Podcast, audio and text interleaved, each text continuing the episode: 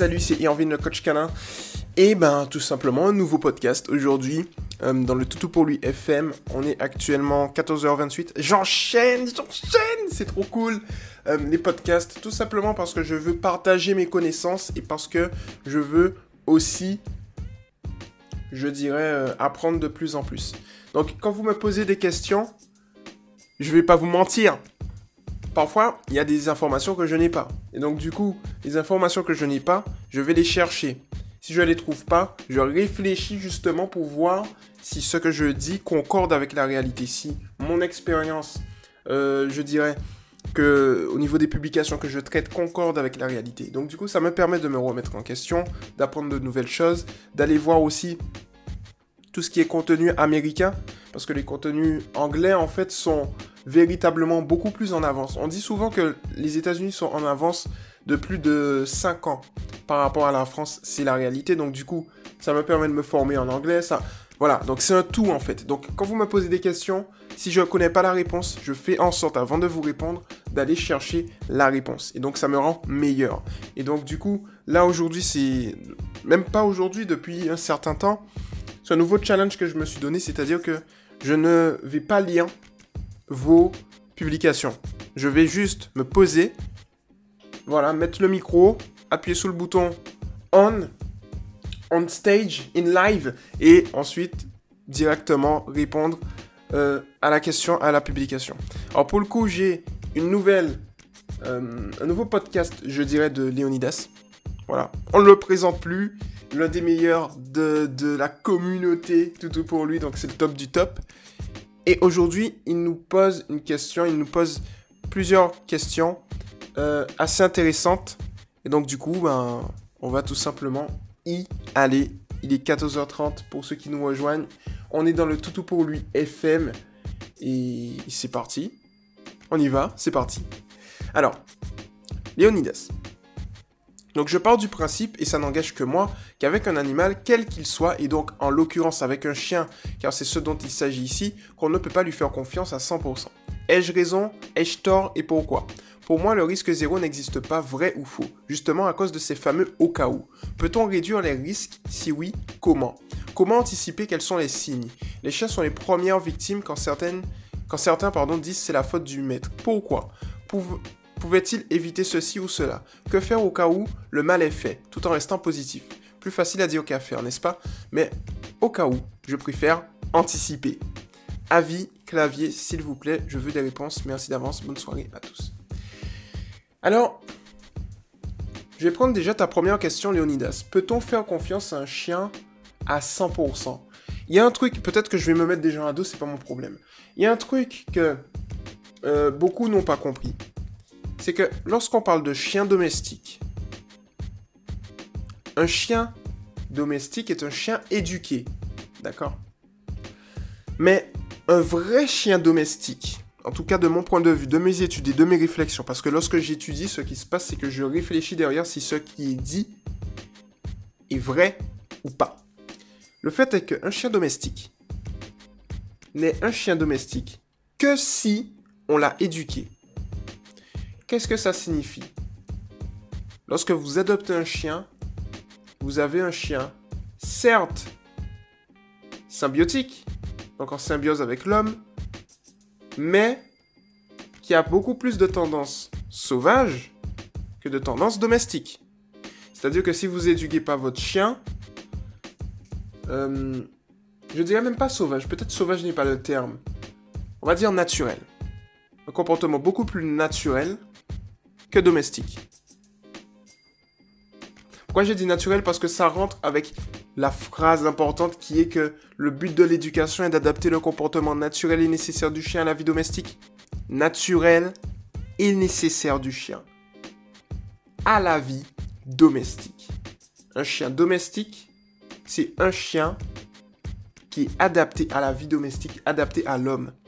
Donc ça veut dire que si le chien n'est pas éduqué, le chien il a un instinct. Le chien, il va adopter un comportement naturel. Un chien symbiotique, c'est un chien qui a la faculté de s'adapter à l'homme. Mais si on lui donne pas cette faculté ou on lui donne pas les outils pour, il va le faire de lui-même. voilà, donc du coup, ce qu'il faut faire et là où il faut faire attention, c'est que on peut avoir confiance en son chien. Alors, d'une part, il y a deux paramètres. Mais on va, on va en discuter. On peut avoir confiance en son chien si on l'a bien éduqué. Est-ce qu'on peut lui faire confiance à 100% Si on l'a bien éduqué à 100%, oui. Là, on peut, on peut effectivement euh, euh, lui faire confiance à 100%. Mais tout de même, avec quand même, euh, je dirais, une surveillance toujours s'il y a des enfants. Mais là, lorsqu'il y a des enfants, on fait confiance au chien, oui, mais on fait pas confiance à l'enfant, en fait. Voilà le, le, problème. Alors pourquoi j'ai dit qu'on peut faire confiance au chien euh, sous condition? C'est parce que en, gros, on va avoir aussi un, un, cas important où on peut avoir un chien où on l'a adopté à 3 mois, comme on peut avoir un chien adulte qui a 5 ans et qui a un passé. Et si on a un chien adulte qui a 5 ans et qui a un passé, on peut pas faire confiance à un chien adulte qui a 5 ans et qui a un passé. Quand je dis confiance, c'est pas lui donner confiance ou lui donner sa confiance sur le fait qu'il va réussir. Non, je dis confiance par rapport aux problèmes qu'il peut générer. C'est ça en fait. Et donc, on peut pas tout de suite faire confiance à un chien de 5 ans qui a un passé parce qu'il faut lui désapprendre des choses pour lui apprendre de nouvelles choses. Parce que ce chien-là va avoir ce que j'appelle des stimulus subliminaux. Par exemple, ce chien-là peut être peut avoir peur et adopter un comportement agressif parce que son passé l'a conditionné à avoir peur dans certaines situations. S'il a été frappé, par exemple, lorsqu'il secouait une clé, et, donc du coup, si on secoue une clé à l'avenir, il réagit en étant agressif, on peut pas le savoir si on l'adopte. Donc il va avoir plusieurs stimulus comme ça qui vont venir et qui vont faire que ce chien-là euh, va réagir à des choses qu'on ne connaît pas. Et du fait qu'il va réagir à des choses qu'on ne connaît pas, on ne peut pas lui donner une confiance totale encore. Alors qu'un chiot qu'on vient d'adopter, il est neutre. Vous vous souvenez de la courbe du U? Eh bien en fait, le chiot, il est au niveau de la base du U. Il est neutre vers le positif puisqu'on va l'éduquer positivement. Mais si on a un chien de 5 ans qu'on vient d'adopter et qui a des, des stimulus subliminaux, ce qui se passe, c'est que ce chien-là, en fait, euh, il est sur la coupe rouge gauche du U. Donc du coup, il faut lui désapprendre des choses avant de lui apprendre de bonnes choses. Et donc c'est là en fait où la confiance ne pourra pas être encore totale. Je dis bien, ne pourra pas être encore totale parce qu'il faut lui désapprendre des choses et lui apprendre des choses. Donc, vous allez bien le comprendre, la confiance s'acquiert, que ce soit vis-à-vis du chien ou que ce soit vis-à-vis du référent affectif. C'est-à-dire que le chien vous donne, votre, vous donne sa confiance et vous lui donnez votre confiance. Mais pour ça, c'est par l'intermédiaire de l'éducation. Et donc, du coup, euh, je dirais qu'on peut faire confiance à un chien si on l'éduque à 100%. Et pour ça, il faut s'investir à 100%. Et c'est pour ça que je, euh, je dirais, euh, à ceux qui veulent avoir un chien pour... D'ailleurs, Noël arrive très vite, dans quelques jours. À ceux qui veulent avoir un chien pour les fêtes et qui sont pas prêts à s'investir à 100%, n'achetez, euh, plutôt n'adoptez pas de chien ou n'achetez pas de chien. Euh, juste par rapport au fait que vous pensez que c'est un cadeau. Un chien, c'est pas un cadeau. Moi, personnellement, dans mes vidéos, j'ai une peluche. C'est pas pour rien que je porte cette peluche. C'est pas pour faire joli que je porte cette peluche. C'est parce que je veux euh, être un symbole de quelque chose. Moi, par exemple, je l'ai dit depuis le début, à l'heure actuelle, je n'ai pas de chien. Pourquoi? Pour la simple et bonne raison que mon emploi du temps ne me le permet pas. J'ai un emploi du temps qui est adapté pour aider les gens à éduquer leurs chiens. Je n'ai pas un emploi du temps adapté pour avoir un chien et l'éduquer. Un jour, lorsque Toto pour lui va être bien développé et que tout le travail sera fait, là, je vais adopter un chien. Mais pour l'instant, je fais exprès de ne pas adopter de chien. D'une part parce que ça me permet de m'adapter à chaque chien. Donc du coup, ça me permet d'apprendre et de ne pas être standardisé à un seul type d'éducation vis-à-vis de mon chien à moi, comme beaucoup d'éducateurs le font, notamment sur YouTube, mais de plutôt avoir une pluralité, avoir une vision large et grande. Donc je m'adapte à vous. Mais de l'autre côté, ça me permet de transmettre un message fort. Moi, qui suis euh, je dirais, leader du mouvement Toutou pour lui qui prône l'éducation positive scientifique, si moi, de mon point de vue, j'ai pas de chien, c'est parce que j'ai pas le temps. Donc je donne l'exemple à ceux qui n'ont pas le temps non plus. J'ai pas le temps, j'adopte une peluche. C'est pour ça que je porte une peluche sur l'épaule. C'est pour rien d'autre que ça. C'est pour vraiment vous transmettre le fait que si vous n'avez pas le temps, n'adoptez pas. N'adoptez surtout pas. Quand vous aurez le temps, vous pourrez. Donc c'est ça en fait que je veux montrer.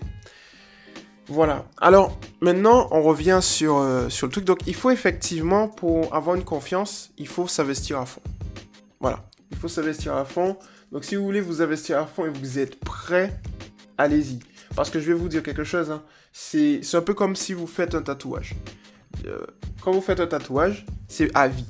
Eh bien, ici, lorsque vous adoptez un chien, c'est à vie. En tout cas, jusqu'à la fin de la vie de votre chien. Et un chien, c'est un minimum de 10-15 ans. Voilà. Donc si vous avez 20 ans, vous adoptez un chien, eh bien vous en avez pour 30, 35, 40. Voilà, il y a des chiens. Par exemple, le, bichon de, euh, ma soeur euh, que j'ai éduqué à l'époque. Ça date, hein. c'était en Guadeloupe quand j'étais petit. Enfin, ça date, ça date, ça date. Il y a 5 ans. Euh, est mort à 18 ans. Voilà. Euh, le berger allemand que j'avais est mort à. je sais plus. 15 ans. Et j'avais un bosseron qui était celui de qui me suivait partout, je le suivais partout. Je devais avoir peut-être 10 ans. Qui bon lui par contre, c'était ma grand-mère était morte et du coup je, l'ai eu directement. Et donc du coup ce bosseron au final était euh, peut-être avec 10 ans. Donc en fait, mais lui par contre c'était assez tragique, c'est dommage. C'est que lui il est mort de chagrin parce qu'il pouvait pas vivre sans sa sans ma grand-mère. Et voilà, du coup, c'est moi qui l'ai retrouvé en fait. Bah, ça m'a marqué parce que j'ai toujours l'image. Et malheureusement, ben, il, est parti. Malheureusement. Malgré tous les efforts qu'on a fait, il, il, voulait pas s'en remettre. Donc bon, c'était comme ça.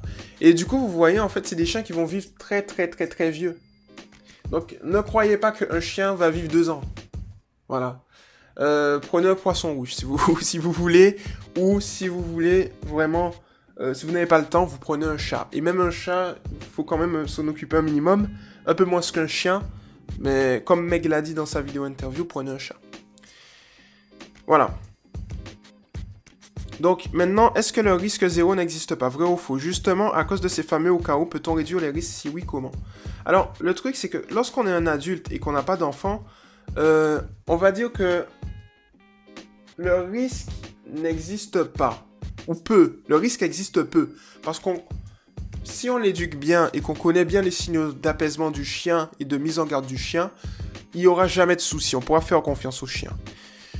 Mais quand j'analyse en fait les cas que je peux avoir sous le groupe, ou bien même que j'analyse les articles qu'il y a dans les médias ou autres, je me rends compte qu'en réalité, et ça va rebondir sur euh, tes prochaines questions, la faute en revient aux humains et le chien est victime de tout ça. Et je vais donner un exemple simple. Imaginons qu'on a un chien qui s'appelle Rover. Le chien qui s'appelle Rover euh, n'a pas été habitué par ces humains à la proximité de la gamelle. Du fait que voilà, le chien, en gros, on l'a isolé à côté. Euh, les humains ont isolé le chien à côté pour qu'il puisse manger. Lorsqu'il y avait des invités et des enfants, on l'isolait à côté. Il était dans sa période d'imprégnation de 3 à 4 mois. Donc Rover n'a pas été véritablement socialisé avec les enfants, avec les hommes, avec les femmes. Du coup, ce qui s'est passé, c'est qu'il est arrivé à 6 mois. Comme je l'ai dit, à 6 mois, un chien commence à se méfier naturellement des hommes et des enfants. Qu'est-ce qui s'est passé à ce moment-là? C'est qu'au final, eh bien, euh, Rover a été d'une certaine manière non socialisé. Il s'est méfié de tout, invité, enfant. Ce qui se passe de l'autre côté, c'est que dans la famille, il y a un enfant qui martyrise Rover. Peut-être que l'enfant le fait pour s'amuser parce qu'il aime Rover, mais il s'amuse à tirer sur la queue de Rover. Il s'amuse à secouer les oreilles de Rover. Il s'amuse à secouer le bas du ventre de Rover. Rover, naturellement, n'aime pas qu'on touche ses zones, spécifiquement. Euh, de l'autre côté, on a isolé Rover. Donc, du coup, Rover, il a appris à manger seul.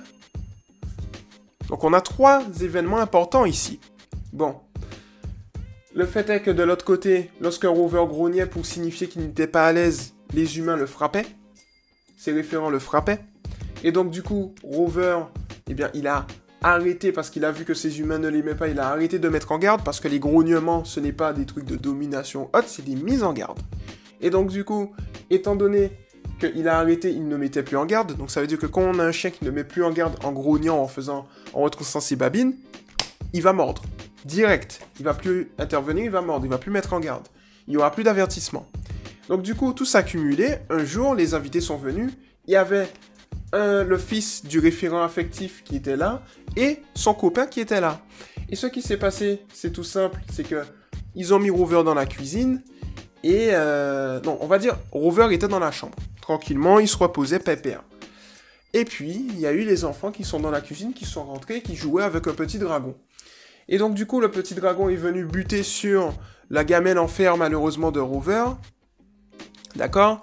Et le jouet est tombé dans la gamelle de Rover. Rover, ayant entendu le bruit de la gamelle, il va descendre. Vous voyez un peu la dynamique et l'histoire. Rover descend, il voit les enfants qu'il n'aime pas, il voit le chien, euh, le chien, le fils qui, qui le martyrise tant. Rover avance doucement. Rover avance doucement et il voit que l'enfant met sa main dans sa gamelle. Alors là, on a plusieurs éléments qui pris séparément pouvaient être neutres et que Rover pouvait encaisser, puisque Rover encaissait les, assauts du fils depuis longtemps sans rien faire. Mais là, ça a été la goutte de trop. Deux enfants qu'il n'aime pas, dont un qui le martyrise, mettant la main dans sa gamelle, il a mordu en sachant que derrière, il est possible qu'il ait essayé de, je dirais, de euh, montrer des signaux d'apaisement, le peu de signaux d'apaisement qu'il avait. Les enfants, voyant le chien, sont allés à sa rencontre et peut-être l'ont tiré. Rover a mordu. La question maintenant à se poser, c'est que est-ce que ce chien est instable? Est-ce que ce, chien, euh, on peut lui faire confiance? Oui ou non? Je dirais que ce chien est totalement stable mais que ce chien a été rendu instable par rapport à ses maîtres, par rapport à ses référents affectifs. Ce qui s'est passé, c'est que, et là on va tout de suite voir la faille, les référents affectifs l'ont mal socialisé, les référents affectifs lui ont pas appris euh, positivement à accepter la main de l'homme à du positif, les référents affectifs frappaient over, les référents affectifs euh, ne mettaient pas en garde l'enfant sur le respect des signaux d'apaisement et les référents affectifs ont supprimé des signaux de mise en garde. Ici, je n'ai jamais dit que Rover a fait ci, ci, ci ou ça. J'ai dit que les référents affectifs ont fait ci, ci, ci ou ça. C'est ça en fait la réalité. C'est ça ce qui se passe en fait au final. Donc du coup, en ce sens, ce qui se passe, pour répondre à ta question, pour moi le risque zéro n'existe pas. Tu as bien raison de le dire, c'est vrai, le risque zéro n'existe pas du tout. Le risque, euh, tout du moins, ouais, le risque zéro n'existe pas du tout. C'est-à-dire qu'il y a toujours un risque, mais le risque va toujours venir, je dirais, de l'initiative des humains. C'est-à-dire que ceux véritablement qui vont faire l'erreur, c'est les humains. Alors, soit dans la situation précise d'un instant T, soit un instant T-1, c'est-à-dire que si par exemple, euh, je dirais, un référent affectif a frappé un chien et pendant un, moment, il y a eu une clé qui a fait gling gling. Dans deux ans, si le chien rentre en gling gling, il est possible que ça revienne et ça surgisse. Donc, il faut faire attention effectivement à comment on conditionne le chien parce que le chien est une machine qui enregistre absolument tout. Comme un bébé enregistre tout pour son apprentissage, le chien analyse, et on l'a dit dans un précédent podcast, le chien analyse tout, absolument tout.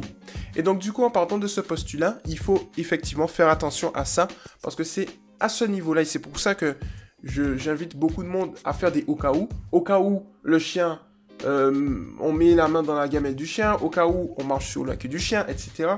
Je vais faire un podcast dédié de toutes les manières. Léonidas nous l'a proposé, donc il n'y aura pas de souci. Mais au cas où il y a tout ça, ce qui se passe, c'est que ça s'accumule en fait. Et donc du coup, le risque zéro n'existe pas. Le risque zéro, euh, voilà, les risques seront toujours présents, mais il y a une différence entre avoir des risques présents et avoir des risques qu'on peut contrôler et qu'on peut éviter surtout. Et donc, en partant de ce postulat, en fait, euh, c'est comme si, je, je vous dirais, euh, bon, c'est un, exemple assez extrême, hein, mais c'est comme si vous avez un fusil. Vous avez un permis de, un permis de, un permis de détention. Euh, vous avez un fusil, vous avez votre étui, vous avez votre sécurité et tout. Mais sur un fusil, s'il y a une sécurité, c'est pas pour rien. C'est que vous gardez le contrôle de ce fusil, mais la sécurité vous permet de garder un contrôle encore plus grand. Même si vous avez l'expérience, la sécurité vous permet de garder un contrôle plus grand. De la même manière, lorsque vous avez un chien, vous devez avoir une sécurité. Tel un fusil, vous devez avoir une sécurité. Parce qu'un chien sans sécurité, euh, comme on a dit que le risque zéro n'existe pas, sans sécurité, si jamais il y a un souci, ça peut déraper. Mais pourquoi j'ai pris l'exemple du fusil? C'est parce que le fusil, si vous posez un fusil sur une table, le fusil de sa propre initiative ne va pas tirer.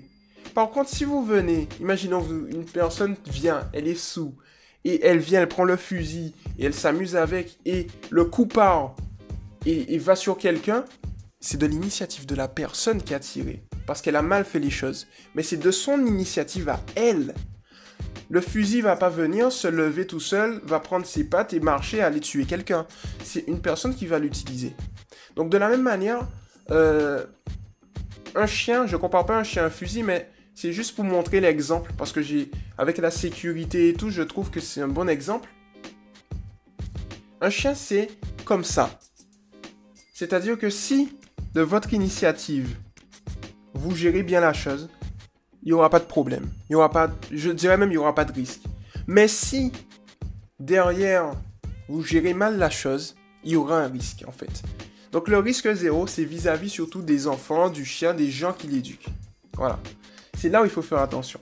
Mais si on apprend aux enfants à respecter les signaux d'apaisement, à respecter les signaux de mise en garde, si on éduque bien le chien, il n'y aura jamais de soucis. Peut-on réduire les risques? Si oui, comment? Alors, en, éduquant bien le chien, en le socialisant bien. La base, c'est surtout lorsqu'on a un chiot, la base c'est la socialisation. Si on socialise bien le chien, le chien avec toutes les espèces, tous les types de personnes, le chien n'aura pas de soucis, n'aura pas de problème en fait. Il sera bien avec tout le monde, il sera ami avec tout le monde, il n'aura pas à vouloir poursuivre d'autres espèces, il n'aura rien.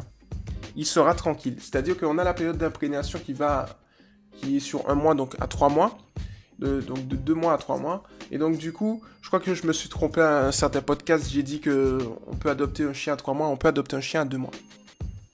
Donc du coup, deux mois, c'est huit semaines. Voilà, c'est la période légale. Donc, de deux mois à trois mois, en fait, ce qui va se passer, c'est qu'il faudra le socialiser, le chien. Sur les trois mois où il, où sera, il faudra le socialiser. Attends, j'ai un doute là. 8 semaines, 9, 10, 11, 12 semaines. Ouais, c'est ça. 8 semaines. 8 semaines. Donc on peut adopter un chien à 8 semaines. Donc du coup, pendant cette période de socialisation et d'imprégnation, c'est à ce moment-là où, le chien va faire des autres espèces des amis. C'est-à-dire que à passer cette période, il aura tendance à vouloir vous, vous, souvenez, quand je parlais des patrons moteurs, il aura tendance à vouloir poursuivre, en fait, poursuivre euh, d'autres chiens, d'autres espèces. S'il n'a pas été euh, adapté, pas adapté, euh, habitué à des chats, eh ben, il aura plus tendance à vouloir poursuivre les chats. Et donc du coup, cette tendance à vouloir poursuivre les chats, bah, sans jeu de mots, va, le poursuivre toute sa vie. Donc en gros, il faut bien socialiser le chien déjà, il faut bien l'éduquer ensuite aux bonnes règles canines, il faut quand même continuer, je dirais, alors dans l'ordre. Il faut déjà respecter les bonnes semaines que le chien doit passer avec sa mère. Voilà, 8 semaines. Donc ensuite, lorsque c'est fait... Euh... j'ai un doute. Maintenant, j'ai un doute. J'ai un doute. Attends, on va chercher sur Internet. Comme ça, on est bon. Ouais. À quel âge peut-on adopter? Petit doute de l'après-midi. Ouais, 8 semaines. On est bon. 8 semaines. Donc, euh, deux mois. Donc, du coup, il faut déjà laisser le chien, euh, je dirais, avec sa mère pour que la mère puisse lui apprendre les bases, les règles canines. Ensuite, il faut passer à la période d'imprégnation et de socialisation. On va bien socialiser le chien avec les bruits, avec son environnement, avec les humains avec les animaux. C'est important de socialiser le chien avec un environnement où il sera, je dirais, à l'âge adulte. Parce que si on, fait pas, si, on, socialise le chien à la campagne et que derrière, je dirais, il va aller en ville, ça va pas être bon. Donc du coup, il faut véritablement socialiser le chien en ville s'il est amené à l'âge adulte à vivre en ville. Et vice-versa. Parce que les stimulations sont différentes, les bruits sont différents. Euh, un bruit de tracteur est différent d'un bruit de voiture. Un bruit de voiture est différent d'un bruit de tracteur. Donc il faut vraiment bien le socialiser par rapport à son environnement, là où il sera, euh, par rapport à, euh, je dirais, les bruits, les bruits dans, dans, la famille, les bruits de bébé, les bruits d'enfants, les bruits dans la maison, les humains. Donc les humains, quand je parle humains, femmes, hommes, enfants, de tailles différentes, de couleurs différentes. voilà. Voilà, voilà. Après, la couleur, c'est un bonus. Mais déjà, ça au minimum. Euh, la taille et le sexe, au minimum. Après, le reste, c'est optimisation. C'est pas important. On va dire... Euh, on va pas non plus exagérer. Cheveux courts, cheveux longs. On va pas exagérer, d'accord? Mais voilà, c'est ça en fait. Donc bien le socialiser. Ensuite, tout simplement, bien lui apprendre la propreté, les règles de base. Et ensuite, mais là c'est au niveau des, référents, apprendre les signaux d'apaisement. Un chien, il faut savoir lorsque un chien est excité, euh, quels signaux il émet. Lorsqu'un chien est anxieux, quels signaux il émet. Lorsqu'un chien met en garde, quels signaux il émet. Et de ce point de vue, adapter en fonction. Si un chien est stressé et qu'il commence à émettre des signaux de mise en garde, par exemple il grogne, ça veut dire écoutez, je suis mal à l'aise, est-ce que vous pouvez partir l'espace d'un instant S'il vous plaît, laissez-moi seul. Euh, c'est ça en fait. Si on respecte pas ces signaux, et c'est notamment les enfants qui ne respectent pas ces signaux, ce qui se passe à ce moment-là, c'est que l'enfant va continuer, le chien met en garde, le chien met en garde, le chien met en garde, il est bien codé, il respecte tout, on lui fait confiance. Là où il faut faire confiance à 100% au, chien, c'est au niveau de ces signaux de mise en garde. Là où il faut faire attention, c'est que lorsqu'il a atteint la dernière mise en garde, il va mordre. Donc on peut faire confiance au chien à 100% sur comment il est codé et tout. Mais c'est au niveau de l'enfant, on ne peut pas lui faire confiance. C'est souvent l'enfant qui, qui, pose problème en fait. Et donc du coup, lorsqu'on apprend les signaux de mise en garde et qu'on les respecte, on n'a aucun problème. C'est-à-dire que là, vraiment, véritablement, si on respecte tout ça, il n'y a plus de soucis. On limite les risques au maximum. Euh, là où on peut limiter au maximum un risque, déjà, c'est toujours, euh, je dirais,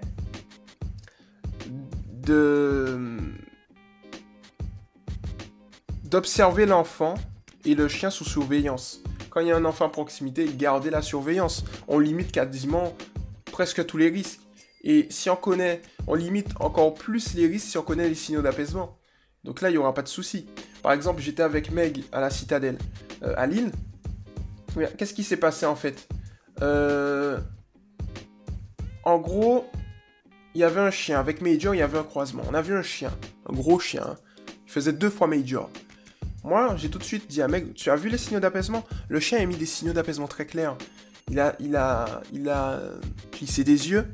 Il a commencé à marcher lentement. Lentement. Je crois que c'est une femelle. Elle a marché lentement. Et c'était passionnant à voir. Parce qu'en fait, Major, il a peur des chiens. Alors, il fait peur à tous les Lillois, mais il a peur des chiens. Et du coup, euh, ce chien-là, la chienne, elle a vu que Major avait peur. Elle a commencé à marcher lentement. Véritablement lentement. Et ensuite, elle a tourné la tête. Et ensuite, elle est partie. Quand elle a vu que... Donc du coup, après, on l'a recroisé. Là, il n'y a pas eu de souci. Mais... Enfin, Major a un peu eu peur quand même. Mais il n'y a pas eu de souci. Le croisement s'est bien passé. Mais voilà, moi, je connais les signaux d'apaisement, donc je sais que lorsqu'un chien fait ça, c'est non pas pour attaquer, mais c'est pour apaiser la situation. Déjà, la première chose que ce chien-là a fait, c'était passionnant, c'est qu'il s'est arrêté net. Il a plus bougé. Premier signe d'apaisement. Ensuite, il a marché lentement. Il a, plissé des yeux. Elle a plissé des yeux. Elle a tourné la tête. Et après, elle est partie. Donc là, je savais à ce moment-là que l'altercation, il n'y aurait pas eu d'altercation. Que ce chien-là spécifiquement, cette chienne-là n'aurait rien fait. Elle essayait d'apaiser la situation. Mais moi, c'est parce que je connais les signaux d'apaisement.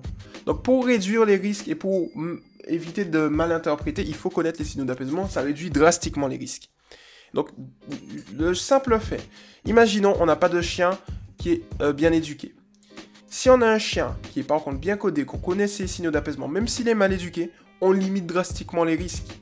De la même manière, si on a un chien et on, le, on surveille le chien sous surveillance, donc lorsqu'il y a un enfant, on limite drastiquement les risques aussi. Voilà. Donc c'est voilà comment je réponds en fait à la question, Léonides. Et pour moi, c'est le plus important. Alors, est-ce que les chiens sont les premières victimes quand certains disent c'est la faute du maître? Pourquoi? Effectivement, c'est-à-dire que on a adopté le chien ou on l'a acheté en fonction de si c'est en refuge ou en fonction de si c'est chez euh, euh, un éleveur. Et ce qui se passe en fait, c'est que le chien, euh, c'est pas lui de sa propre initiative qui est venu. C'est-à-dire qu'on a fait l'initiative. Donc ça veut dire que le référent affectif, c'est à son initiative de tout faire. De l'éduquer, de le nourrir. Euh, et donc c'est la responsabilité effectivement du chien. De base, lorsqu'un chien est neutre, je dis bien lorsqu'un chien est neutre, lorsqu'il est chiot, il est neutre. Ça veut dire que véritablement, il est, il est là pour analyser, pour apprendre et pour s'adapter à, son, à son environnement. Le chien ne le fait que ça, il a une intelligence pour ça. Et donc du coup, en partant de ce postulat, si un chien attaque, c'est que c'est le maître en fait qui a mal fait les choses. Ou il a oublié quelque chose. Ou bien, si un chien attaque, c'est qu'il a été conditionné par rapport à une autre personne, un autre humain. Prenons un exemple. On a un chien bien codé, on l'a bien éduqué, il a aucun problème avec les autres chiens, il n'y a pas de souci. Et puis un jour, il a ce chien-là, notre chien, a une, mauvaise altercation avec un autre chien, et l'autre chien, on va dire que c'est un... Euh, non. Euh, on va dire que c'est un... On va dire que c'est un Dodge de Bordeaux, imaginons. Dodge de Bordeaux. Imaginons que c'est un Dodge de Bordeaux. Et que nous, on a un Border Collie. Ultra bien codé, pas de problème. Ce Dodge de Bordeaux vient mordre mon Border Collie. Moi, j'ai ultra bien éduqué mon chien, il n'y a pas de souci. Et depuis cette altercation, mon chien est traumatisé par rapport à tous les Dodge de Bordeaux. Dès qu'il voit un Dodge de Bordeaux, il a peur. Donc, du coup, il adopte un comportement agressif. On pourrait dire que c'est de ma faute parce que le chien est agressif. Et donc, mon chien est une victime. Là où je suis d'accord, c'est que effectivement, le chien est une victime. Mais est-ce que c'est de ma faute si mon chien est agressif? Alors, sur le coup, non, c'est plutôt de la faute du chien d'en face. Mais est-ce que c'est la faute du chien d'en face maintenant? Vous voyez, il essaie de faire une recherche par étape. Ben, c'est pas la faute du chien d'en face non plus, c'est la faute du maître, du référent affectif qui a mal éduqué son chien et donc du coup, son chien attaque les autres chiens. Donc, au final, ça reste toujours dans la main de l'homme, pas forcément du référent. Mais il faut savoir que le chien, quand on l'éduque, il évolue dans un environnement et on peut pas véritablement, je dirais, oublier cet environnement. Donc du coup, si c'est pas de la faute du référent affectif, si c'est pas de ma faute, dans l'instant, c'est de la faute de l'autre référent affectif qui a mal éduqué son chien. Bon, on est d'accord. Mais ça, c'est dans un instant. C'est de la faute de ce référent-là dans un instant. Par contre, si le chien reste agressif et que je ne fais pas en sorte de rééduquer mon chien, de lui faire réassimiler progressivement et positivement les doges de Bordeaux à du positif, là, ça devient ma faute. Parce que c'est de ma responsabilité de redonner confiance à mon chien, à cette race de chien spécifique. Donc là, c'est de ma faute. Donc, c'est en fait un transfert de responsabilité. Mais dans tous les cas, sur le long terme, ce sera toujours vers le référent affectif du chien que ça, vers moi en fait, que ça revient. Donc vers toi, vers vous tous. En ce sens-là, ça revient vers vous tous en fait. C'est là où il faut faire attention. Donc, est-ce que le chien est une victime? Oui, parce que le chien en fait, faut, faut, faut voir le chien comme une machine qui dit oui à tout. Le chien peut dire oui à la peur, le chien peut dire oui au bonheur et à la confiance. Tout dépend comment on l'éduque et tout dépend des situations qu'il a et comment il s'adapte. Le chien, c'est une machine qui s'adapte en fait. C'est tout. Donc du coup, le chien sera toujours une victime. Et si on part de la base que le chien est une victime, ça veut dire que, en fait, c'est une base. Je l'avais dit justement dans, une vidéo, qui est d'ailleurs la vidéo qui a fait le plus de vues, je pense plus de 2000 vues.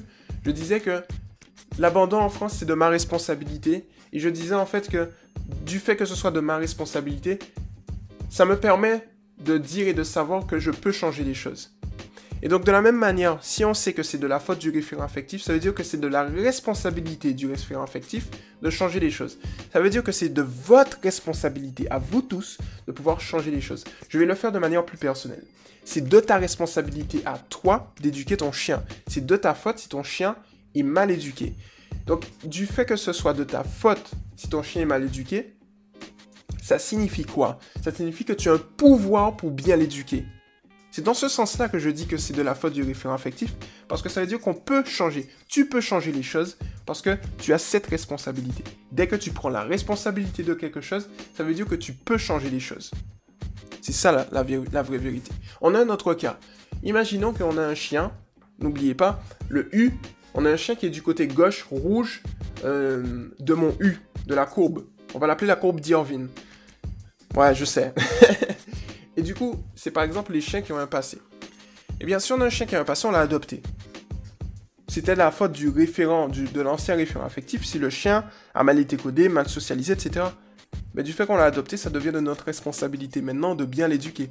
Donc si le chien est toujours une victime, ça devient de notre responsabilité de faire ce qui est nécessaire pour qu'il ne soit plus justement la victime de tout ça et qu'il soit vraiment bien dans ses pattes. Donc tout sera euh, toujours de la responsabilité du référent pour moi, affectif. Voilà.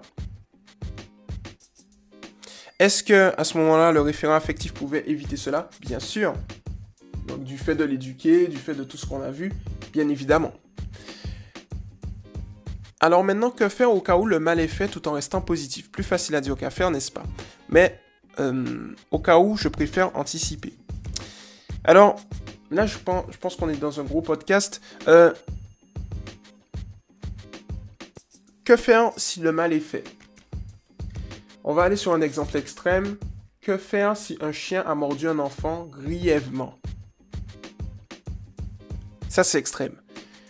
La première chose à faire, c'est d'analyser de manière objective la situation. Je sais ce qui va se passer, notamment si c'est son enfant. C'est qu'on va dire que le chien euh, a mordu, euthanasie. Beaucoup le font. Là, il faut faire attention. C'est de savoir est-ce que c'est l'enfant qui était à l'initiative, qu'est-ce qui s'est passé, comment ça s'est passé, que faire? Et là, je dirais qu'il faut avoir un gros mental pour, pour rebondir d'une telle situation. Un gros mental pour se dire, mon chien était bien codé, il faut être objectif.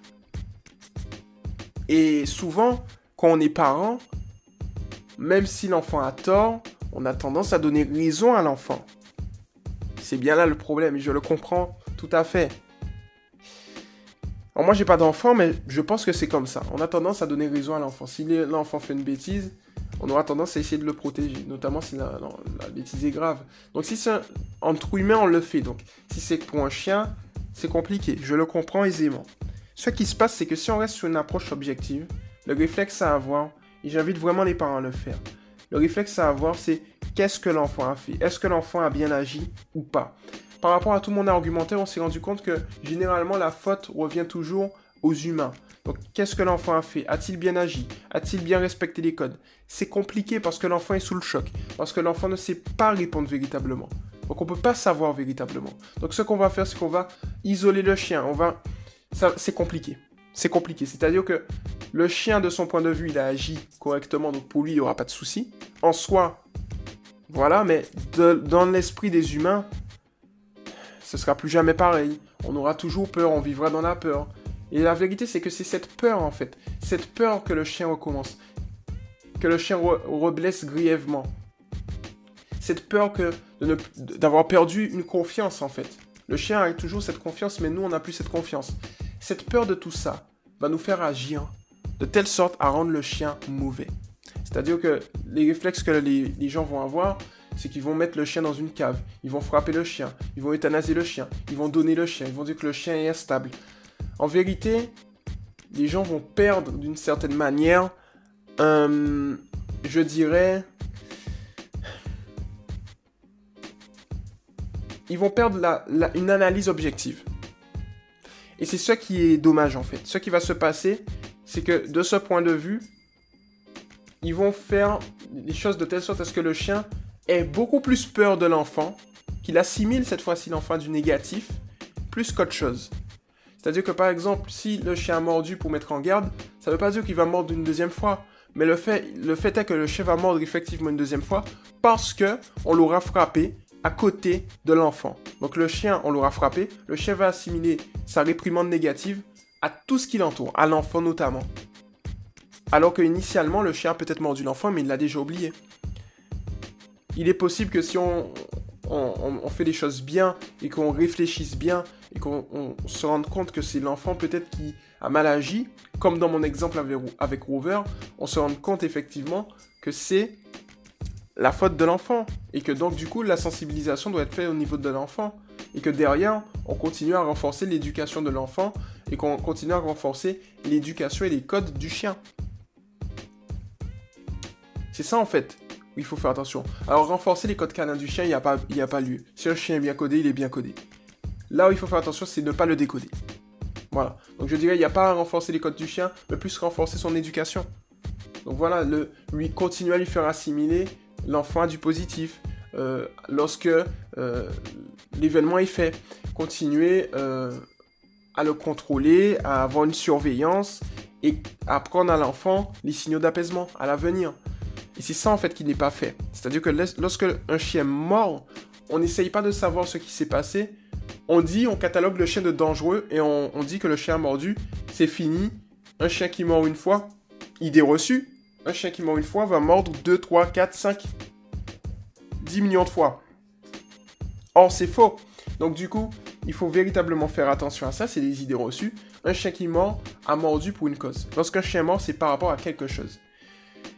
Et donc du coup, lorsqu'on sait ça, ce qui se passe, c'est qu'on peut aisément avoir, je dirais, on est dans une éducation positive scientifique. Donc on peut aisément avoir une structure d'analyse objective, de telle sorte à pouvoir trouver la cause, puis émettre des hypothèses afin de trouver des solutions.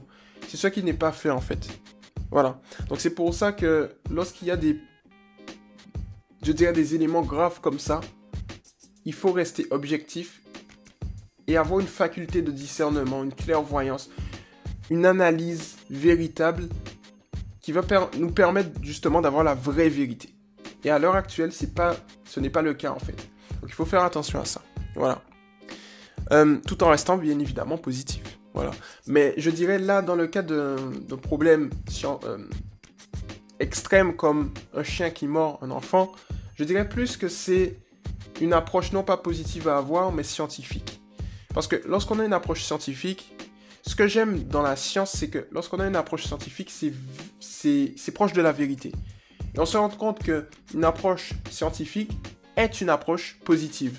Une approche scientifique ne peut pas être une approche négative parce que la science va tout de suite contredire le négatif. Donc du coup, une approche positive est une approche scientifique et une, tout du moins, une approche positive n'est pas forcément une approche scientifique on se souvient des positifs sectaires. Par contre, une approche scientifique et une approche positive. Voilà. D'où le fait, je dirais, euh, on pourrait l'appeler éducation scientifique positive. Ou éducation positive scientifique. Mais dès que les deux sont liés, on est bon. On tient un truc. Donc, euh, c'est plus une approche scientifique. Et l'approche scientifique, c'est détecter la vérité, le vrai. Les scientifiques, ils veulent détecter ce qui est vrai. Et donc c'est en ce sens-là qu'il faut euh, effectivement, je dirais, agir. Voilà. Donc voilà, j'espère que j'ai répondu à ta question, Léonidas, la plus, de la manière la plus précise possible. Euh, on est à l'heure actuelle, et eh bien, il est 15h12. On est le 21 décembre 2019. C'était le Toto pour l'UFM, c'était Irvin le coach canin. Et puis on se retrouve tout simplement à une prochaine. J'ai envie de dire à une prochaine vidéo, à un prochain podcast. voilà.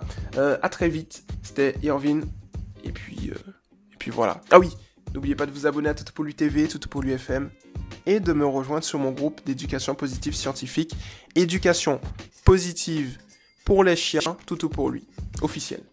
Non, éducation pour les chiens, officiel. Éducation positive pour les chiens, officiel, tout pour lui. Voilà. Euh, merci de m'avoir suivi. C'était Irvin, le coach canin, et au prochain podcast. Ciao.